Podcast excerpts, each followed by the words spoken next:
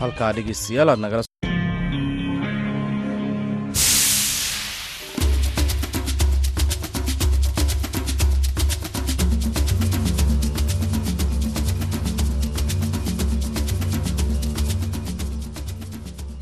ni idhaa ya Kiswahili ya Sauti ya Amerika, VOA, ikitangaza kutoka jiji kuu la Marekani, Washington DC. Ni saa moja na nusu usiku kwa saa za Afrika Mashariki, sawa na saa kumi na mbili na nusu jioni kule Afrika ya Kati. Hapa Washington DC ni saa tano na nusu asubuhi. Haujambo popote pale unapotusikiliza. Jina langu ni Mkamiti Kibayasi na mimi naitwa Patrick Nduimana. Karibu katika matangazo yetu ya jioni leo Jumatano, Januari 24 mwaka 2024. Matangazo haya yanasikika kupitia redio zetu shirika, ikiwemo Radio Free Africa ambayo inasikika kote nchini Tanzania na eneo zima la maziwa makuu kupitia masafa mafupi, vilevile Radio Citizen inayosikika kote nchini Kenya. Tunapatikana pia kupitia mtandao wetu wa VOA Swahili.com. Karibuni.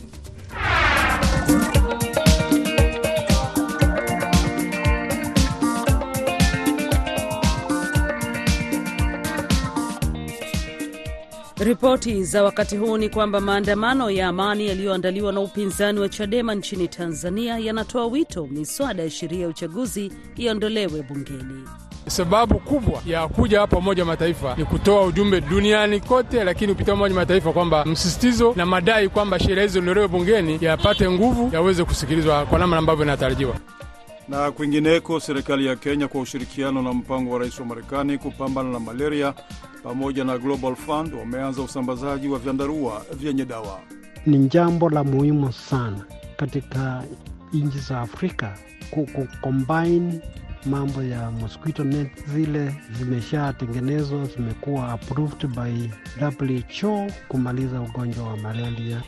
Ni baadhi ya vidokezo utakavyosikia katika matangazo haya ya dakika 30, lakini kwanza Patrick Nduwimana anakusomea habari muhimu za dunia.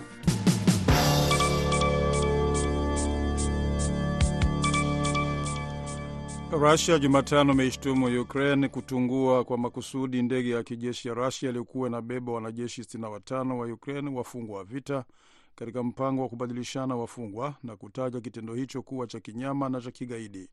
Jumla ya watu 74 walifariki katika tukio hilo. Wizara ya ulinzi ya Rusia imesema wahudumu sita na wanajeshi watatu wa Rusia walikuwa ndani ya ndege hiyo ya kijeshi aina ya Ilushin 76 iliyotunguliwa karibu na mji wa Rusia wa Belgorod karibu na mpaka wa Ukraine.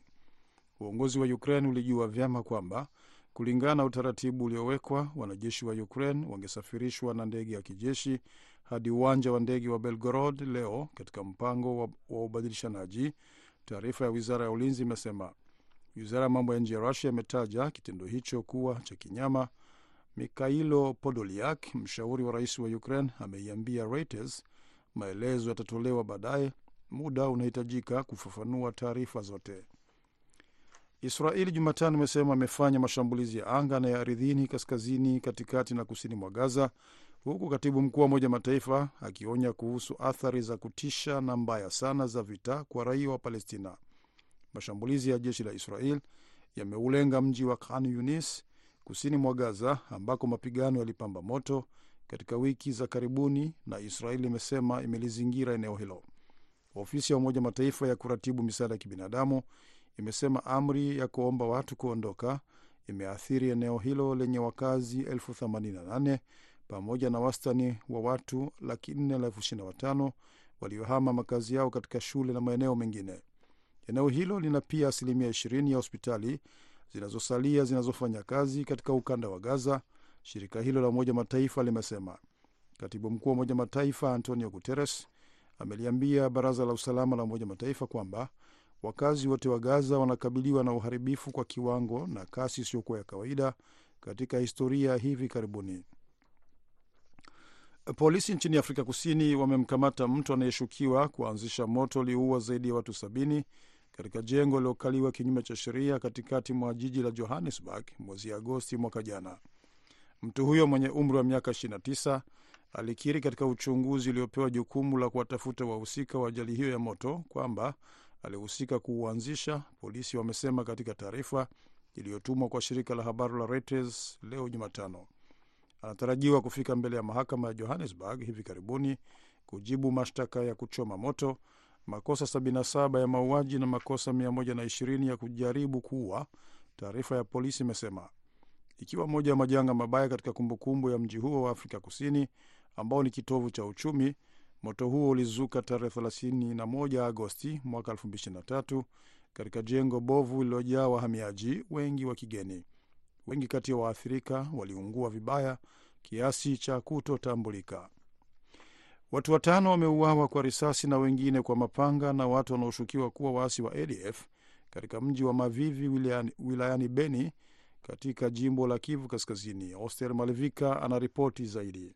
Tunasangala ndio watu wanakufa hivi pembeni ya kaya wasoda. Jacques Claude ni kiongozi wa kata la Mavivi ambako mili ya watu tano imepatikana baada ya shambulizi la watu wenye silaha wanaozaniwa kutoka kundi la ADF wilayani Beni ambako shambulizi lilifanyika usiku wa leo. Tres fort malheureusement bameweza adui imepenetre deja mugini, basi tunakosa tufanye nini hapa? Tumepata deja bila 5 personnes tuye les hommes na maiti kwa sasa iko depeshe kumorge au icha. Shambulizi lililofanyika karibu na kambi ya jeshi tifu kwa serikali FARDC, namna wanavyoshuhudia wakazi walioponea kwa bahati ya Mwenyezi Mungu. Tunashangala ndio watu wanakufa hivi pembeni ya kaya wasoda.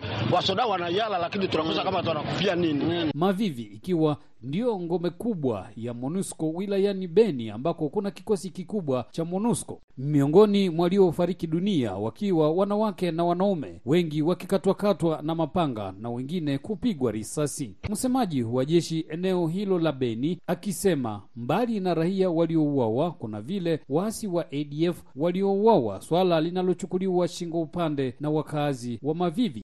Hoser Malvika, Sauti Amerika, Goma. Unaendelea kusikiliza matangazo ya jioni kutoka studio za Sauti ya Amerika, Washington DC.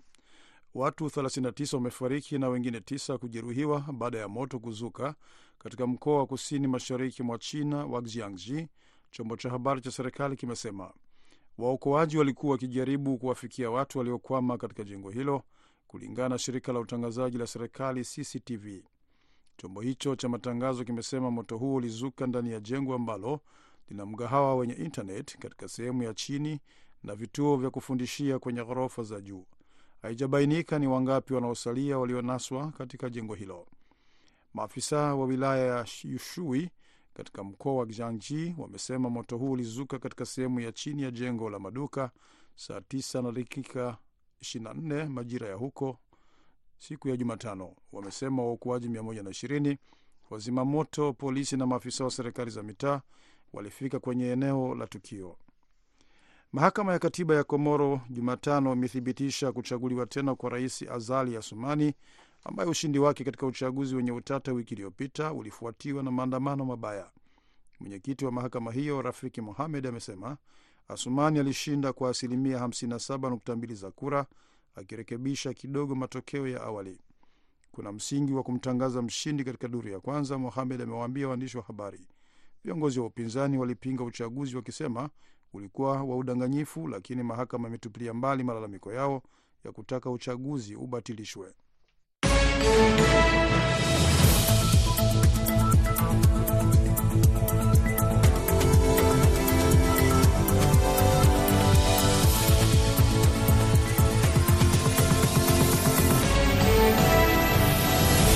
Unaendelea kusikiliza matangazo ya Sauti ya Amerika kutoka hapa Washington. Habari tuliyoipatia uzito wa juu ni hapa Marekani, ambapo rais wa zamani wa Marekani Donald Trump alishinda uchaguzi wa chama cha Republican katika jimbo la New Hampshire na kumshinda mpinzani wake pekee aliyebaki Nikki Haley katika ushindi ambao uliimarisha hadhi yake kama mgombea anayeongoza kupata uteuzi kamili wa kuwa mgombea wa urais 2024 kwa Republican. Ushindi wa Trump ulileta pigo kwa juhudi za Haley za kuunganisha muungano unaompinga Trump wa Republican wenye msimamo wa wastani na wenye uwezo wa kupunguza mwendo wake wa kuteuliwa. Nimezungumza na mwenzangu Ed Ligongo ambaye yupo huko New Hampshire na kutaka kujua kwanza, baada ya ushindi wa Trump, sasa nguvu zinaelekezwa wapi? Nguvu kwa wagombea wote wawili hivi sasa zinaelekea katika majimbo mawili. Kumbuke kwamba uchaguzi wa awali unaofuata utakuwa wa Nevada kwa chama cha Republican, alafu tutaelekea jimbo la South Carolina. Sasa Donald Trump yeye amesema anaelekea Nevada ambapo ana uhakika kabisa atashinda tena na uh, Nikki Haley yeye anaeleza kwamba anaelekea South Carolina jimboni kwake kuongeza nguvu, kwamba anaamini uchaguzi bado uko wazi na anaweza akashinda. Ikumbuke kwamba wajumbe ambao wanatakiwa ili kushinda ni zaidi ya elfu moja na mia tatu na mpaka hivi sasa Donald Trump anaongoza na zaidi ya thelathini huku Nikki Haley akiwa anakimbilia kufikia uh, wajumbe kumi hivi. Nikki Haley wakati akitoa hotuba yake ya kukubali kushindwa, wakati huo huo akasema kwamba kinyang'anyiro hiki bado kinaendelea, ni kwamba hataki kuweka manyanga chini. Unapozungumza na baadhi ya wa Republican, pengine wafuasi wa Haley wanamepokea vipi matamshi haya? Wameyafurahia sana kwa sababu wakati anatoa hotuba yake katika mji wa Concord hapa New Hampshire, ameweka bayana, watu wengi walidhani kwamba matokeo Uh, kwa sababu Donald Trump alikuwa ameshinda, basi angemwaga manyanga chini kama alivyofanya gavana wa jimbo la Florida Ron DeSantis katika ule uchaguzi wa awali wa Iowa. Yeye anaamini anakwenda mbele, lakini wafuasi wake bado wanamuunga mkono, licha ya kwamba hapo awali kabla ya matokeo kulikuwa kuna maoni mseto eh, kwamba endapo labda atashindwa eh, bado wanaamini anaweza akakisaidia chama cha Republican kwa ajili ya kutoa ushindi katika uchaguzi wa baadaye mwakani na kumshinda uh, rais uh, Joe Biden. Na katika baadhi ya vituo ulivyotembelea, watu ambao wamekwenda kupiga kura ni watu wa rika lipi? Kwa majira ya asubuhi walionekana sana watu wa umri wa juu, lakini baadaye ilibadilika, vijana wakaanza kuonekana.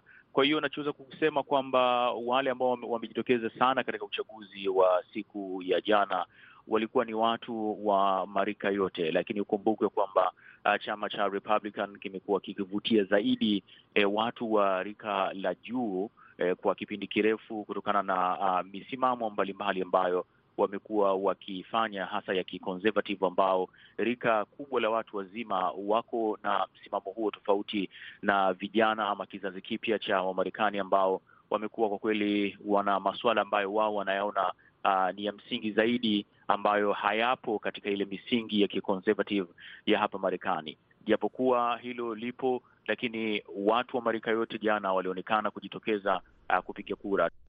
Ni Id Ligongo akizungumza nami kutoka jimbo la New Hampshire. Na wakati huo huo, serikali ya Kenya kwa ushirikiano na mpango wa rais wa Marekani wa malaria na shirika la Global Fund imeanza usambazaji wa vyandarua milioni 15.3 vyenye dawa kwa majimbo 22 nchini humo yenye maambukizi ya ugonjwa wa malaria. Mwandishi wetu Kenneth Wandera na ripoti ifuatayo. Serikali ya Kenya inasema kuwa kwa kusambaza na kuwezesha matumizi ya kiwango kikubwa cha vyandarua hivyo vyenye dawa ya kudumu ni hatua ya wazi na muhimu ya kupunguza maambukizi ya vimelea vya malaria na njia ya kipekee ya kulinda mafanikio yaliyopatikana katika mapambano dhidi ya malaria nchini Kenya. Wizara ya Afya kwa ufadhili wa mpango wa rais wa Marekani wa malaria na mfuko wa kimataifa wa Global Fund inaeleza kuwa usambazaji huo mkubwa wa vyandarua milioni 15.3 kwa majimbo ishirini na mawili nchini Kenya ni mojawapo wa afua muhimu za kuzuia maambukizi ya malaria na chombo chenye ufanisi mkubwa katika programu za kuzuia na kudhibiti malaria kote nchini.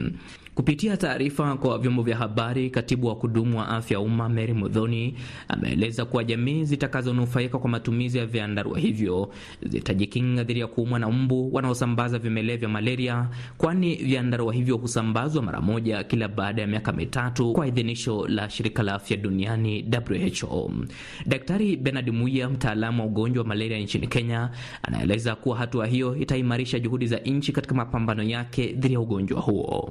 Jambo la muhimu sana katika nchi za Afrika kucombine mambo ya mosquito net long inaweza kukaa miaka nne na vaccines zile zimeshatengenezwa zimekuwa approved by WHO kumaliza ugonjwa wa malaria. Zoezi hili linafuatia uthibitishaji wa takwimu, uhamasishaji wa umma kwenye vijiji na utoaji wa mafunzo ya wahudumu wa afya.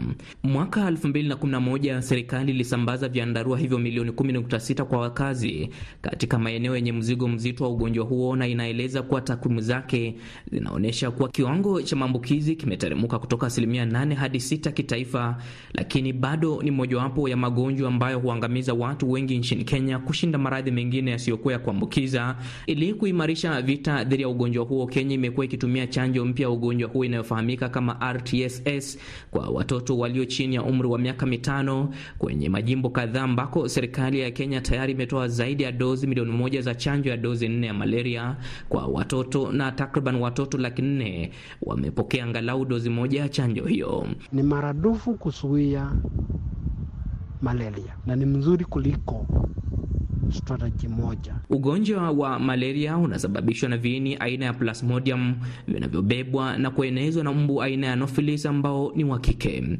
Kennedy Wandera, Sauti ya Amerika, Nairobi.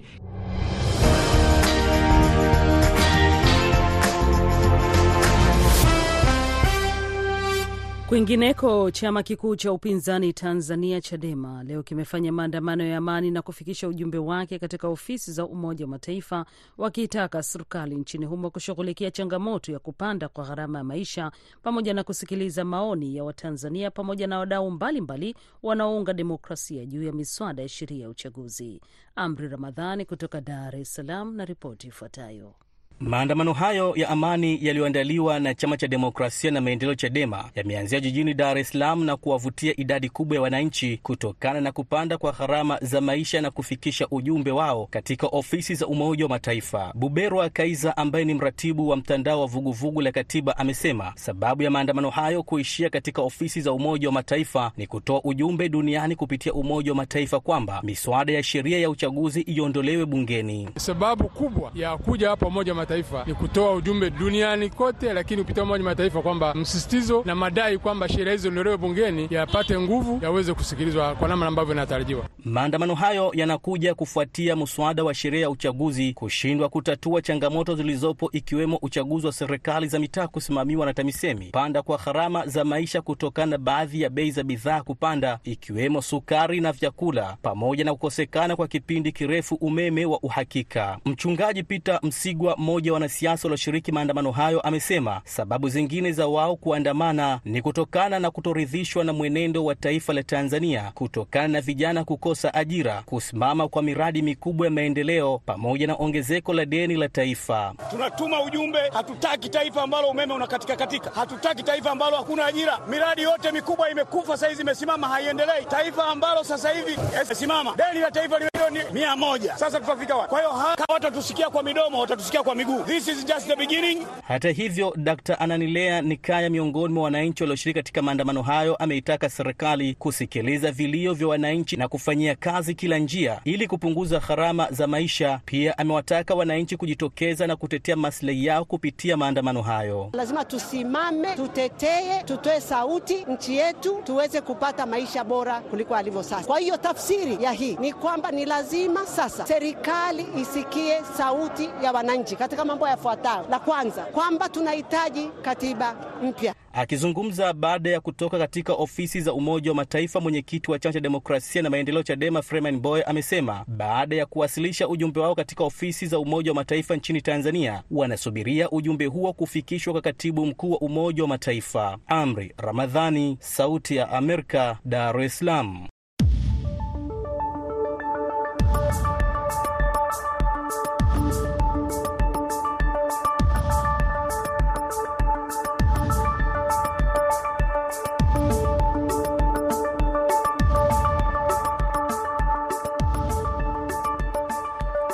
Zaidi ya miongo mitatu programu za kuzuia maambukizi ya virusi vya HIV kutoka kwa mama hadi mtoto zimepewa kipaumbele kwa hali ya ubunifu na tiba. Miongoni mwa njia bunifu ilikuwa matumizi ya kinamama washauri. Hawa ni kinamama ambao wanaishi na virusi vya ukimwi, kazi yao kubwa ikiwa kufuatilia kinamama wenzao ambao wameathirika katika kujifungua watoto salama. UNAIDS inakadiria kuwa maambukizi ya virusi vya HIV kutoka kwa mama hadi mtoto yako chini mara tatu kwa jamii iliyo na kinamama washauri kuliko sehemu isiyokuwa nao. Amina Chombo anatuarifu zaidi kutoka Mombasa. Mwaka 2012 Kenya iliidhinisha mradi wa kinamama washauri katika sera ya kitaifa ya kusaidia kuzuia maambukizi ya virusi vya ukimwi kutoka kwa mama hadi mtoto mchanga. Tafiti nyingi zinaonyesha kuwa mradi wa kinamama washauri umesaidia katika kupunguza maambukizi ya watoto wachanga kutoka kwa mama aliyeambukizwa. Kulingana na takwimu za Baraza la Kitaifa la Kudhibiti Magonjwa ya Maambukizi mwaka 2013 kina mama kumi na wanne kati ya mia moja walio na virusi vya ukimwi waliambukiza watoto wao wachanga, lakini kwa sasa idadi hiyo imeshuka hadi kina mama wanane kati ya mia moja japo lengo ni kushukisha hadi chini ya kinamama watano. Jimbo la Kwale ni miongoni mwa majimbo kumi na mawili ambayo yamepunguza idadi ya maambukizi ya watoto wachanga kutoka kwa mama zao. Jimbo hilo lilianza mradi wa kinamama washauri mwaka 2016. Hapa ni Mama Tifa, siyo jina lake. Yeye ni mama mshauri, yaani menta madha. Aligundua hali yake ya virusi vya ukimwi mwaka 2014 alipokuwa mjamzito na alijaliwa kujifungua mtoto wake wa kwanza salama bila virusi. Baada ya hapo, kulitangazwa kuwa kuna nafasi ya wamama wanaoishi na virusi wajitolee, wakuwe wanahudumia wengine, kuwatia nguvu na kuwatia moyo. Nikajitolea na nikawa mmoja wao, na kama mhudumu wa mama mshauri. Baada ya hapo pia nikaweza kupata mtoto mwingine na hakupata virusi pia, ako negative, na hivi sasa naendelea kufanya hiyo kazi hiyo ya mentor mother, kuwatia wamama wengine nguvu wanaoishi na virusi, na tumeweza pia wamama wengi sana kuwawezesha kupitia ushauri wameweza pia kuwapata watoto wenye hawana virusi. Tifa anielezea kuwa katika kituo anachohudumu alikuwa na kina mama ishirini na wote walijifungua watoto wao salama bila virusi vya ukimwi. Lakini ni vipi alijifungua watoto wakiwa salama licha ya yeye kuwa mgonjwa? Nilizingatia maagizo ya daktari, nilifuatia dawa zangu vizuri, na nilivyojifungua yule mtoto nikaweza kumpatia dawa zake za kuzuia virusi kupita kwake kwa mama. Kuna aina tofauti anazopewa hospitali mtoto anavyozaliwa na virusi. Mama na, ma, mamake ako na virusi, mtoto anapewa dawa ili azuie kuambukiza yule mtoto virusi. So hizo dawa nikaa natumia vizuri kumpatia, na zangu pia natumia vizuri, na kupitia kufanya mapenzi na vile navyotumia dawa zangu vizuri, kinga yangu iko sawa na virusi vyangu vimerudi chini kabisa, siwezi ambukiza mtu yeyote. Jimbo hilo la Kwale lina vituo 25 ambavyo vina kina mama washauri kama Tifa. Idara ya afya katika jimbo hilo inashiriki katika mpango wa serikali wa kumaliza maambukizi kwa watoto wachanga kutoka kwa mama zao walioambukizwa. Juma Mwavita ni afisa wa kudhibiti maambukizi ya ukimwi katika jimbo hilo, aelezea vipi mtoto hukingwa dhidi ya maambukizi kutoka kwa mama yake. Tunaangalia wamama akiwa mjamzito, hakikisha amepata kipimo cha HIV akiwa na mimba anaanza pale katika tunaita third trimester, kabla ajifungue, baada ya wiki sita anapojifungua ile kumaliza arobaini, na kila baada ya miezi sita mpaka kwa salama. Endapo mama atapatikana ishi na virusi, basi tunaita mtoto wake ni HIV exposed, na tunamfuatilia, tunampatia dawa za kukinga maambukizi kutoka kwa mama kwenda kwa mtoto na vilevile tunamchukua sampuli ya damu naita DBS ili aweze kuangaliwa kama iko salama kwa wiki sita, miezi sita na mwaka mmoja, alafu na miezi kumi na nane. Daktari Mwavita kariri kuwa mradi wa kinamama washauri umepiga jeki juhudi zao, ambapo watoto 427 ambao walizaliwa na kinamama walio na virusi vya ukimwi ni sita pekee ambao walipata maambukizi. Na tangu tuanze mradi wa Mentor Mother hapo nyuma tulikuwa maambukizi ya kutoka kwa mama kwenda kwa mtoto ya kwa asilimia ishirini na mbili was 22%. But as we speak now we are talking of less than 10%. We are at 9.6%, which means we are doing very good progress in terms of this mental Mother program na pia PMTCT at large. Mama Dingo sio jina lake, ni mama wa watoto wawili. Yeye aligundua hali yake kabla kupata ujauzito, lakini ushauri kutoka kwa kina mama wenzake ukampa matumaini ya kuishi, na hata baada ya kupata ujauzito alifanikiwa kupata watoto hao wakiwa salama. Mwenye ambaye yuko na ujauzito kwa saa hii asi asitumie dawa zake vibaya, atumie dawa zake vizuri na ajikubali ile hali yenye ako nayo Kwa hivyo mimi nawashauri wa mama wenzangu watumie dawa zao vizuri, wasije wakanani, uweke masaa yako ya kutumia hizo dawa. Kama ni saa tatu, ujue ka saa tatu nafaa nimeze hiyo dawa, ndo utazuia vile virusi zako zisipande, zisiongezeke, zibaki pale pale ama zishuke zaidi ya hapo kwenye ziko. Amina Chombo, VOA Mombasa.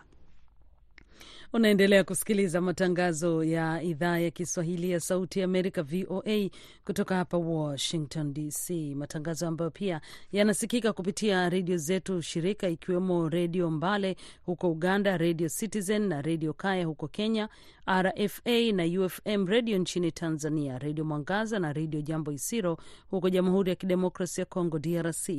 Vilevile vile tunapatikana kupitia mtandao wetu wa VOA Swahili.com na vilevile vile napenda kukumbusha msikilizaji kwamba kesho tutakuwa na kipindi cha matukio Afrika. Nakamilisha matangazo ya VOA Swahili kwa sasa. Naitwa Mkamiti Kibayasi, kwa niaba ya wote walioshiriki, shukran kwa kusikiliza VOA Swahili.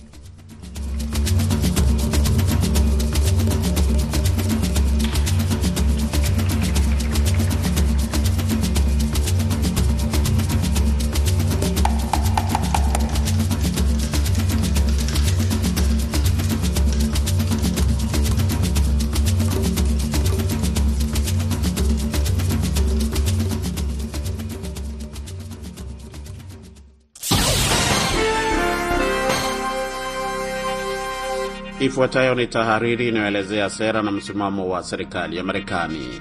Marekani imewaorodhesha Ansar Allah wanaojulikana kama Wahudhi kama kundi maalum la kigaidi, kwa kifupi SDTG. Kundi hilo la Wahudhi wanaoungwa mkono na Iran litawekwa rasmi kwenye orodha hiyo kuanzia tarehe 16 mwezi Februari mwaka huu.